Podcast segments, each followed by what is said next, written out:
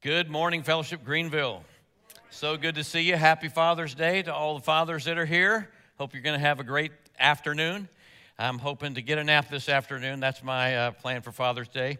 So, uh, hey, before we get started this morning, uh, let me uh, remind you if you are a member here, last week we presented to you next year's ministry plan and an overview of our our budget breakdown uh, for how monies will be used in various ministries in the church. And then uh, as you exited the doors, you, uh, there was the uh, latest, greatest copy of FG News, and it has the ministry plan inside. If you didn't get this last week, we invite you to go ahead and pick one up as you uh, leave today, just one per family. That would help us. Also, you should have received an email this past week highlighting, once again, next year's ministry plan. And at the bottom, there was a button there for uh, you to uh, affirm the plan. Now, I'm not going to go through all that again. Our elder chairman, Chris Corley, did a great job uh, on the video uh, last week explaining that, and that video is uh, available online. But I do want to underline once again that next year's budget is 4.9% over the 21 22 budget, 4.9% above last year's budget.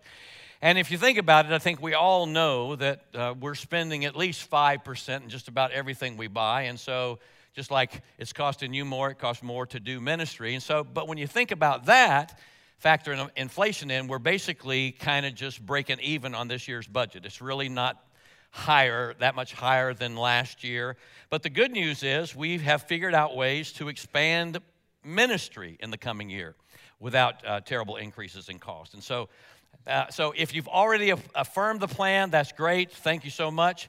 If you have not, uh, we're asking that you do that in the next couple of days. You got until next Sunday, uh, June 26th, to do so. There'll be another email coming to you this week that'll give you that opportunity, or you can simply go online to uh, www.fellowshipgreenville.org forward slash ministry plan and you scroll to the bottom and hit the button to vote up or down on the plan. Now, if this is your first time here, we want to welcome you. We're so glad you've chosen to worship with us. And one of the things that we want you to know about us is most Sunday mornings you'll find that we are teaching through, studying our way through whole books of the Bible. That's our bread and butter approach to uh, Sunday worship. Uh, but most summers we take a more topical approach, and that's what we're doing now with our summer sermon series on, that's entitled Here is Your God, which is a study of the attributes of God. And I can't say enough and I can't stress enough how important it is that we think rightly about God because what you think about God really is the most important thing about you. What you think about God will color and shape how you live your life every single day. And so in this series, we're asking the question what is God like? What is God like? And we are focusing on different attributes of the one true living God who has revealed himself in creation. And Jim did a great job talking about God as creator last week. So, yes, God has revealed himself in the beauty of creation, but he's also revealed himself in Scripture in the 66 books of what we call our Bible. And most of all, God has revealed himself in the person of his Son, Jesus of Nazareth, who was and is the human embodiment of all that our holy God is and does and says. And so today we're focusing on God's attribute of holiness. What is God like? God is holy. He is our holy Father so there's your Father's Day message, okay? I had to work that in, or some of you would be upset that he didn't mention it. So, but uh, happy Father's Day. God's our holy Father. Now, I want you to take your Bible and find your way to the book of Isaiah, the book of Isaiah, chapter 6, and we've got a lot of ground to cover, so we're just going to jump right in. By the way, as you're finding your way there, I'm going to plug two resources that I found very helpful in my study this past week. The first uh, resource is Paul Tripp's new book entitled Do You Believe? Do You Believe? And, and uh, this book has two very insightful chapters unpacking the doctrine of God's holiness and how God's holiness impacts our daily lives. It is very practical, not just for this particular attribute of God, but the whole book is phenomenal. You really need to get it. And then the second resource I found very helpful was Tim Mackie's Bible Project video on God's holiness. You absolutely have to watch this video. And if you just Google um, Holy and Bible Pro- plus Bible Project, you will find it. And as I said, both these resources really helped me this past week. And I have incorporated ideas and insights and illustrations from both these resources into my message today. Isaiah 6. Now, Isaiah was one of ancient Israel's most prominent prophets. He wrote uh, like the longest book in the Bible. He came on the scene in Israel's history during a very dark time. It was a time of great injustice and corruption among the people of God, the people of Israel. There was great wealth and affluence uh, in the land, but injustice ruled the day in their society, especially among the elite. And if you read chapters one through five, you'll see how uh, widows and orphans and the poor were being neglected and oppressed and taken advantage of. And you'll also see how upset Yahweh is with his people for how they've turned their backs on him.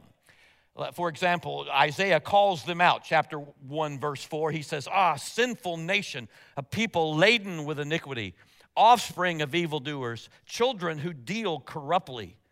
They have forsaken the Lord. They have despised, this is his favorite title for God, the Holy One of Israel, and they are utterly estranged. So, like in the days of Judges that we studied back in the winter and spring, God's own people were again turning their backs on Yahweh, worshiping other gods, the gods of other nations, and they were being culturally influenced by the greedy, immoral, idol worshiping surrounding culture. God was not happy about it. Chapter 5, verse 25. Therefore, the anger of the Lord was kindled against them, and he struck them, and he stretched out his hand against them. And so Isaiah steps onto the scene at this very dark time in Israel's history, and he has this incredible experience with God. And that's what we read about here in chapter 6, verse 1. In the year the king Uzziah died, I saw the Lord sitting on a throne, high and lifted up, and the train of his robe filled the temple. Above him stood the seraphim. Each had six wings. With two he covered his face, and with two he covered his feet, and with two he he flew. Now, just push pause right here before we go any further. You need to let your mind explode uh, at this scene right here because what's happening here is it's, it's very strange. It's bizarre. It's otherworldly. And whatever images come into your mind, it's much more weird and much more strange than anything that you can imagine. I Googled Isaiah 6 plus images and I found this online which again, I know no picture can capture the glorious greatness of what Isaiah saw, but I just show the picture because you got to get in your mind how bizarre this is. Like, like if I were to stand up here this morning and say, hey, I want to tell you, last night I had a vision. And, and, and I dreamed, and then I went on to describe this scene right here, you would look at me and go, Charlie, what were you smoking? I mean, come on, bro. What I mean, it's it's it's like so strange and it's so bizarre to us. But in the culture of the Bible, this is not strange. This is not bizarre. Because in the Bible, you find that sometimes God reveals himself in this way to certain people. People like Moses and Isaiah and Ezekiel and Daniel and John in the book of Revelation. Yeah, sometimes God reveals himself by kind of pulling back the curtain, and the prophet is able to see behind and beyond the normal day to day reality of what's going on in the world. And the prophet sees what is really going on behind the scenes in the throne room of God. So the curtains are pulled back, and Isaiah sees that with the death of good King Uzziah, and that's turned everything upside down in a lot of people's minds. It, looks like things are, are, are falling apart. But what Isaiah sees is that God is still on the throne. He's doing something, He's up to something, and that's what Isaiah sees. He sees God in this throne room, and he doesn't describe God so much. He describes what God is like. He's like a great king seated on a royal throne. He has a robe that spills out onto the floor and fills the entire temple. And he goes on to describe what's going on around the throne and he sees these creatures above the throne. He calls them seraphim. Seraphim. Very strange. And this word seraphim occurs only here in the Bible, only here in Isaiah 6 in the whole Bible. But this is kind of a common piece of what prophets see when God pulls back the curtain like this and they get a vision of God's divine presence ruling over all things. These creatures are called by other names in the Bible, like angels or maybe cherubim or living creatures in Revelation. So the question is what are these living creatures? Well, they're definitely not precious moment figurines or they're not uh, Raphael's famous baby Cupid angels. I, I don't know where these images come from, but they don't come from the Bible because these creatures are terrifying and awe inspiring at the same time. In Hebrew, the word seraphim actually means something that's on fire. Fiery creatures with three pairs of wings, maybe something like, like this. Or if we take the fiery brilliance away, maybe they look something like this. Again, no picture comes close. I'm just using pictures like this to expand the boundaries of your imagination. But they're fiery creatures, multiple wings. Some of them have are full of eyes. Some of them have animal like features. They're just bizarre, otherworldly. They're terrifying. If you were to meet one, you would think you're going to die. And, and, and, and you wouldn't do that if you saw a baby Cupid angel. And what are they doing? They're hovering over the throne, and they're like guardian, the guardians of divine presence. That's their role. They're like God's royal attendants. And then what are they doing? They're screaming, they're crying out, Kadosh, Kadosh, Kadosh. Holy, holy, holy is the Lord of hosts. The whole earth is full of his glory. Now, holy is the only attribute of God that's repeated three times like this in the Bible. And Jim drew attention to it last week in, in the amazing otherworldly scene around the throne of God in the book of Revelation. God is holy, and holy is a word that is used over 800 times in the Bible but it's not a word that we typically use in daily conversation. So, what does it mean? What does holy mean? Well, in Hebrew, holy means to cut or to separate. And when we talk about God being holy, we're talking about the fact that God is set apart from us. He is utterly unique in a class by himself. He's one of a kind, distinctly different from everything that's ever existed or that ever will exist. Exodus 15 11 says, Who is like you, O Lord, among the gods? Who is like you in majestic holiness? 1 Samuel 2 2 says, There is none holy like Yahweh, there is none beside you, there is no rock like our God. I think when most people hear the word holy, we tend to think about the moral behavior of religious people, right? Like, like, like, oh, she thinks she's so holy or he's got such a holier than thou attitude. Or maybe you think of, of, uh, of like a holy man, like the Dalai Lama or something like that. Holy is a religious word for us, but at its core, at its core, it's not about behavior. That's a part of it, but at its core, it's talking about someone's status or something's status as unique and distinct and totally different and unlike anything else.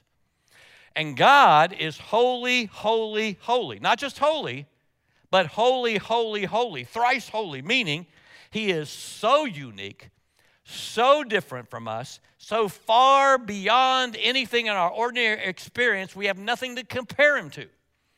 We have no categories to help us understand Him and His holiness. And that's a challenge for us. But there is one thing that you and I come across day to day in our everyday lives. Or if you don't see it every day, you always are constantly aware of its presence. And what I'm referring to is that gigantic huge, huge, huge, thrice huge ball of gas and flame and heat up in the sky. And what am I talking about? Well, it's on the screen.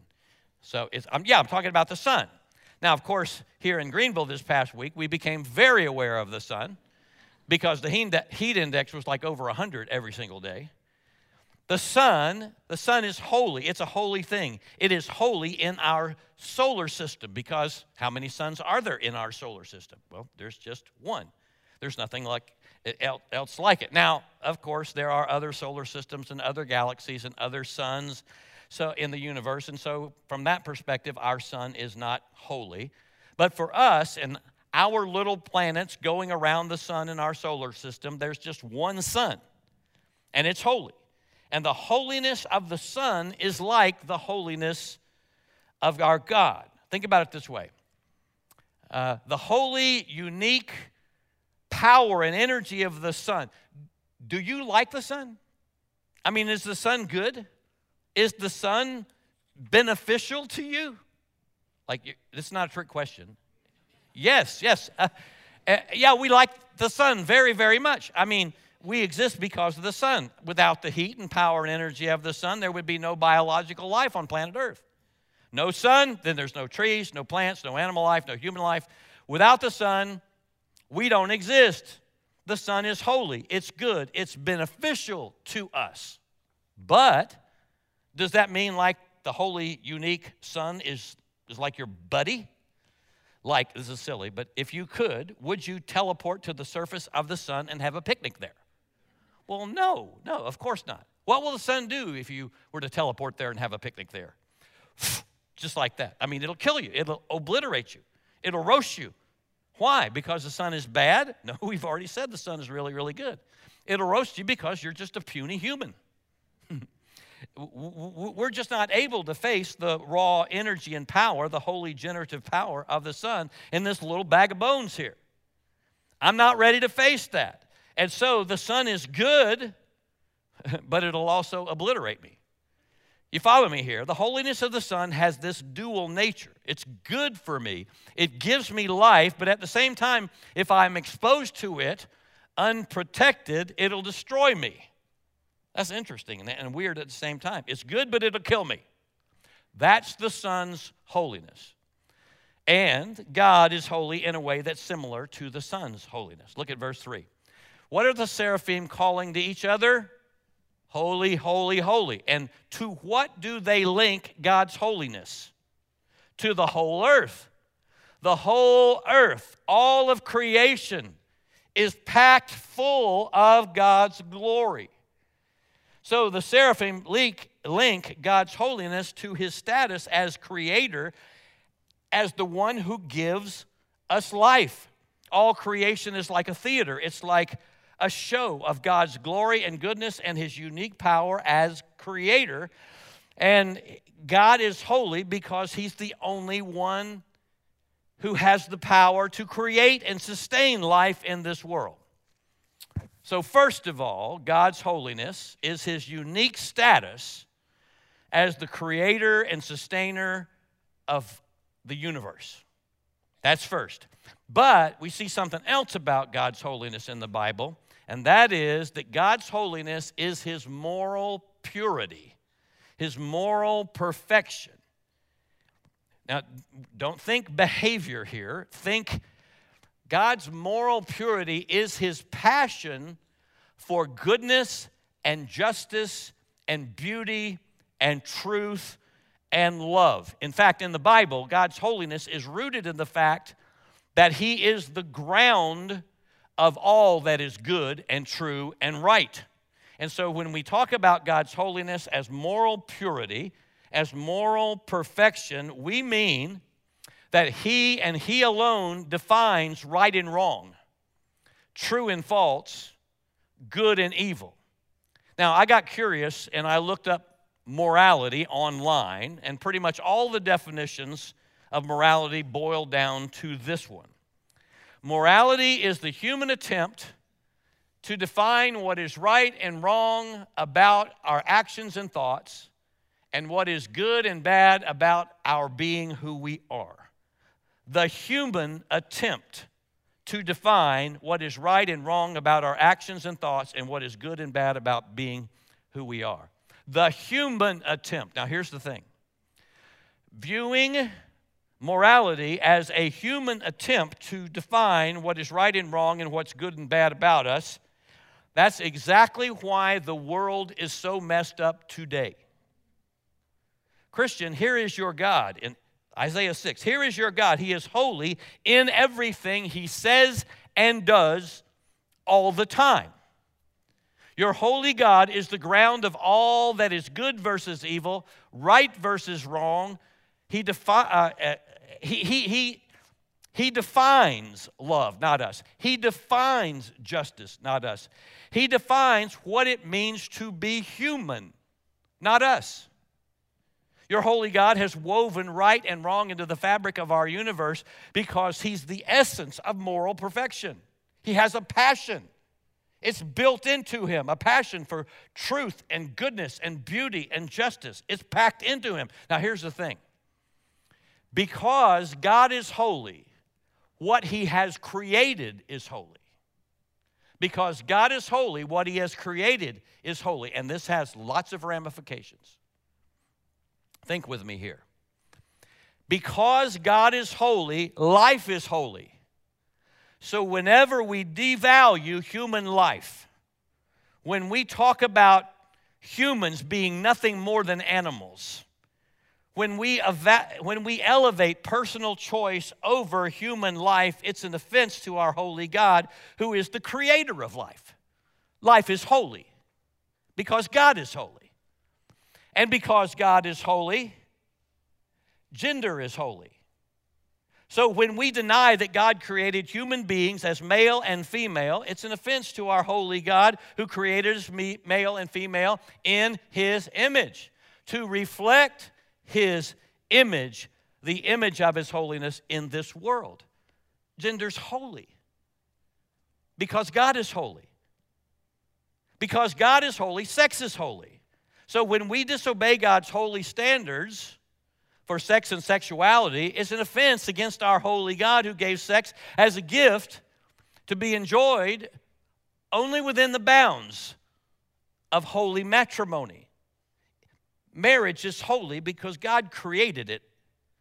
Holy God creates holy marriage.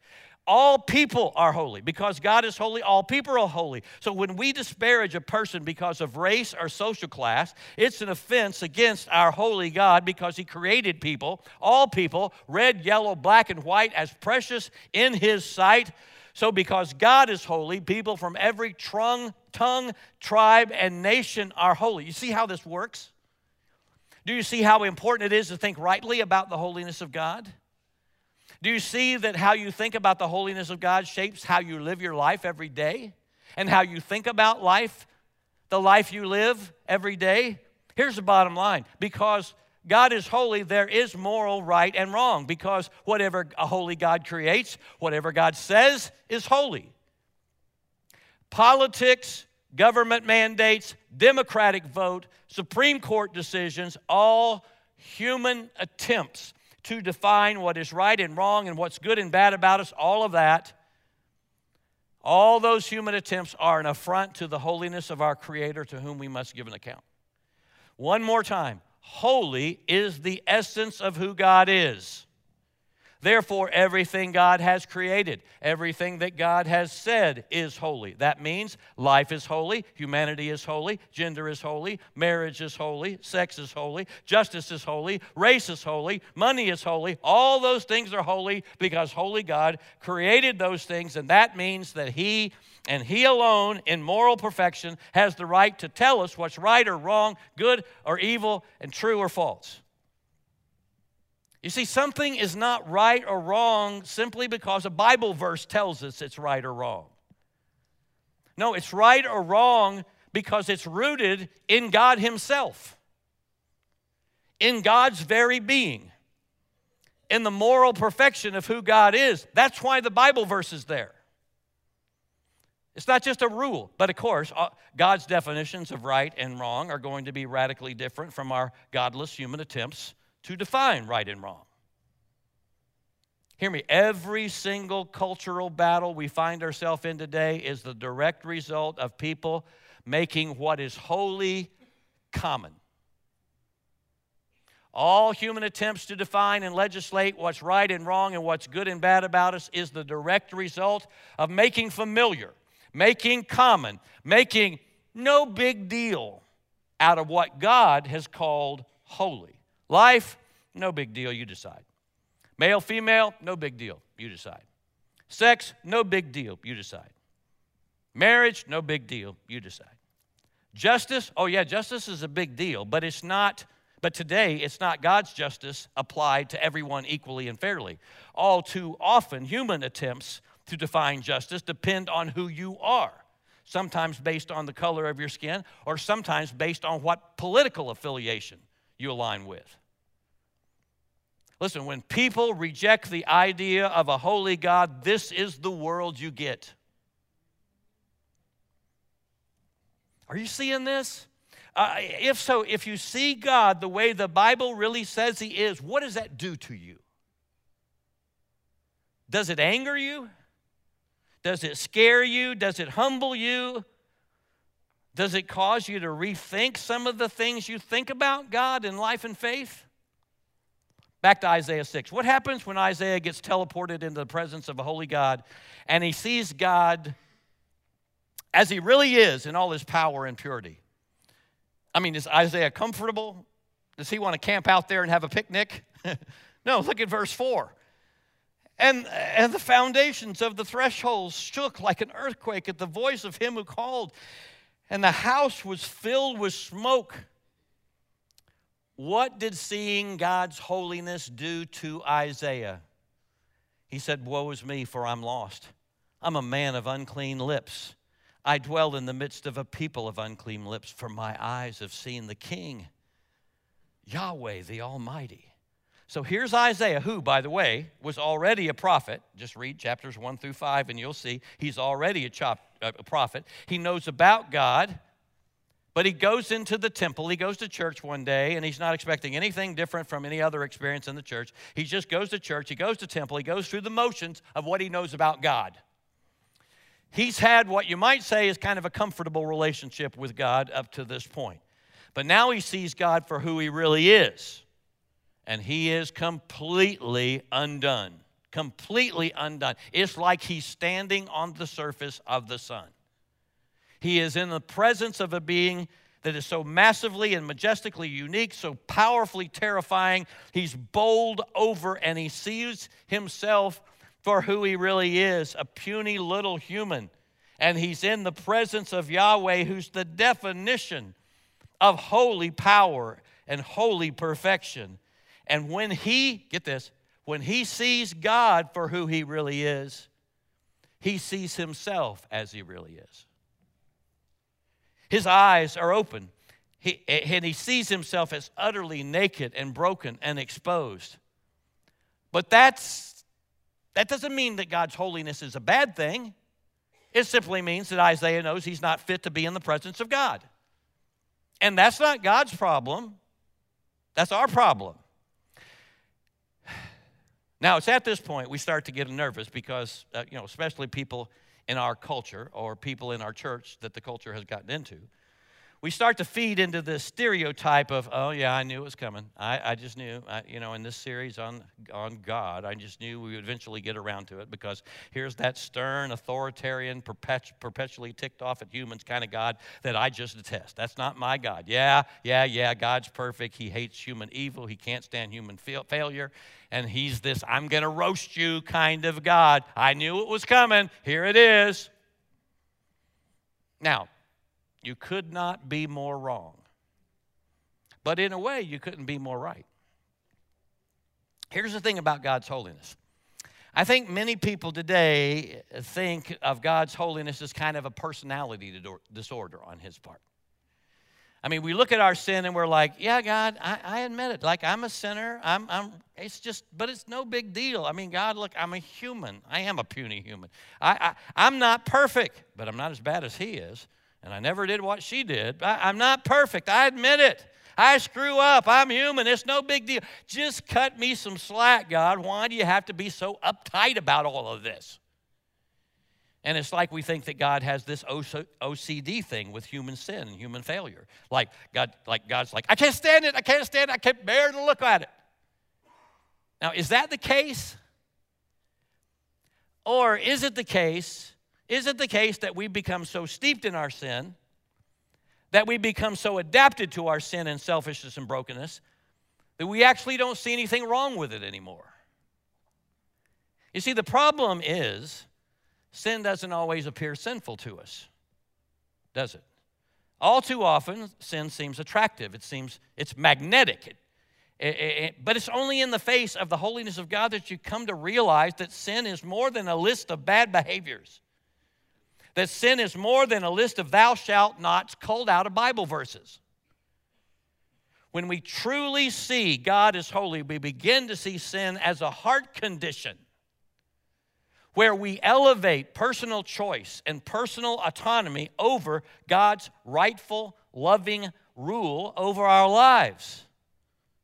So, yeah, God, God's holiness is what confronts the sin in our hearts. God's holiness exposes us for who we really are, and we don't like that. But that doesn't mean that God has a problem. It means I'm the one with the problem. Think about it this way. Let's go back to our, our sun illustration. So it's been really, really, really hot this past week, and I, like many of you, I have complained about it just about every day. How many of you complained to your friends? You, yeah, okay. We've all been complaining about it because you just walk outside and this wave of heat hits you, and you get all sticky and all that kind of stuff. Especially the, at least the last couple of days, been a little cooler, and, and the humidity not as bad. But like this, ah. Now, now I don't think any of us have done this. We might complain to our friends, and I know this is kind of silly, but I don't think any of us would be, we, we didn't stand outside and complain to the sun. Like, why do you have to be so hot? Like, why can't you turn the heat down a little bit? I mean, you're the sun, you can regulate yourself, can't you? Come on, give us a break. And, and, and, and, and you get so mad at the sun, this is silly. You, you get a group together that doesn't want the sun to be so hot. And so you organize a protest march against the sun with banners and signs no more heat, no more heat, you know, because you think your definition of heat is better than the sun's decision to be hot. S- silly. If the sun could talk, what do you think the sun would say to you? Puny human. You exist because I give off heat. And you're going to kick back and protest against the heat and energy I'm giving out? Do you seriously, do you really want to do that? Now, that's just as silly, just as absurd as humans protesting against the holy God when he confronts and judges our sin and our brokenness. Do you really want to do that? Think about it this way. If you get ticked about the idea of God judging and confronting your sin and brokenness, let's just let's flip the coin over. Let's flip the coin over. Let me ask you, what would you prefer then? Would you prefer that God is not holy? You know, do you want a God who is just kind of apathetic about human sin and brokenness and injustice? Do you want a God who doesn't care? Uh, do you want a God who's as morally inconsistent as we are? Is that what you want? If that's what you want, you, you want to go back to worshiping the gods of ancient Greece and Rome who would love you one day and they would smite you down with the thunderbolt the next day. You never knew where you stood with gods like that because there were no rules and no definitions. They just called all the shots. Is that what you want? Do you want a God who's not the essence of all justice and goodness and truth and what is right? Because you see, if there's no holy God who objectively defines what is true and right and good, then I hope you don't mind if I sneak out and steal your car. And then go to your house and steal your computer and your brand new big, t- big screen TV. I mean, at the moment you kick back and say, well, you can't do that, that's wrong. I'll say, well, you don't get to believe in right and wrong because you don't believe in a holy God. Now, of course, you don't prefer that I steal your computer. You prefer that I don't do it, uh, steal your car.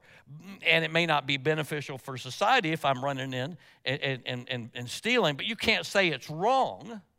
It's just a human attempt to define what's right and wrong. And different cultures around the world have different human attempts to define right and wrong. So, right and wrong, and this is what we're seeing today right and wrong is not applied equally across the board.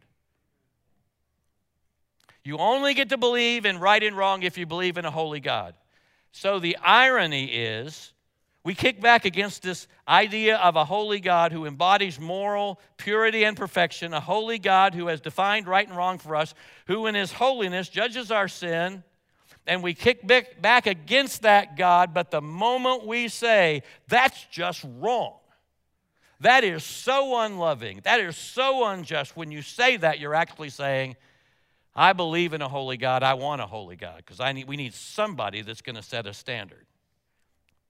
We're so two faced. We want to believe in right and wrong, but when right and wrong confronts me and my sin, we get ticked off and we say, God, who are you to judge me? Who are you to judge me? Problem is, we get talk, ticked off when God confronts us because we have a distorted image of God. We see God as a stern, demanding, hard nosed, authoritarian, always perpetually ticked off at humans kind of God, rather than a God who, who, as creator, has defined what is right and wrong for our highest good. He is holy God. He knows what leads to life and what leads to death, and He really does want your highest good. But what he says is your highest good is going to conflict with what your culture tells you. Let me show you this. Let me show you this. So, what does God's holiness do when it exposes and judges Isaiah's sin and brokenness? Look at verse 6. Then one of the seraphim flew to me, having in his hand a burning coal that he had taken with tongs from the altar. And he touched my mouth and he said, Behold, this has touched your lips. Your guilt is taken away and your sin is atoned for. Now, I just got to push pause right here because there is so much more to this story. There's a lot more that we could talk about, but we just can't cover today. We haven't come close to exhausting the subject of God's holiness, not even close. But we're going to finish up right here because this is so powerful. And it's really important for you to get this.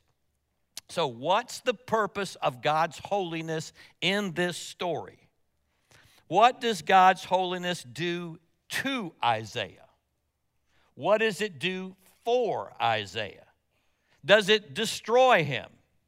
No, it confronts him and judges him. It exposes his sin and brokenness. But why? For what purpose? In order to heal him and save him. That's the purpose. What's the purpose of God's holiness? Yes, to confront and expose what's wrong, but then to do something about it. Look at this, this very, very disturbing, powerful image here of how God deals with Isaiah's sin. God's royal attendant takes from the altar of sacrifice a burning coal and he flies over and he touches that hot coal to Isaiah's lips. Does that sound like a good time to anybody? I don't think so. So, to apply today's reading of Scripture, I want you to go home, turn on the front burner of your stove, wait till it's red hot, then press your lips on it, and then you can experience what Isaiah experienced. No, no, no, no, that's crazy. That's the image. That is the image right here. When Isaiah sees the angel coming toward him, the angel has the fire of God in his hand. Now, Isaiah knows what that means because every single place in the Hebrew scriptures, the fire of God represents God's judgment, God's wrath. It never represents cleansing or purification. So when Isaiah sees God for who he is, he sees himself for who he is, he sees his sin, and the minute he confesses his sin, here comes the fire of God. He must have thought he was a goner. He must have thought he was about to be obliterated. I mean, this is the fire of God. Even the angel can't touch it, he has to pick it up with tongs. But when the fire touches his lips, now think about that. The fire touches the point at where he had just confessed. He's a prophet.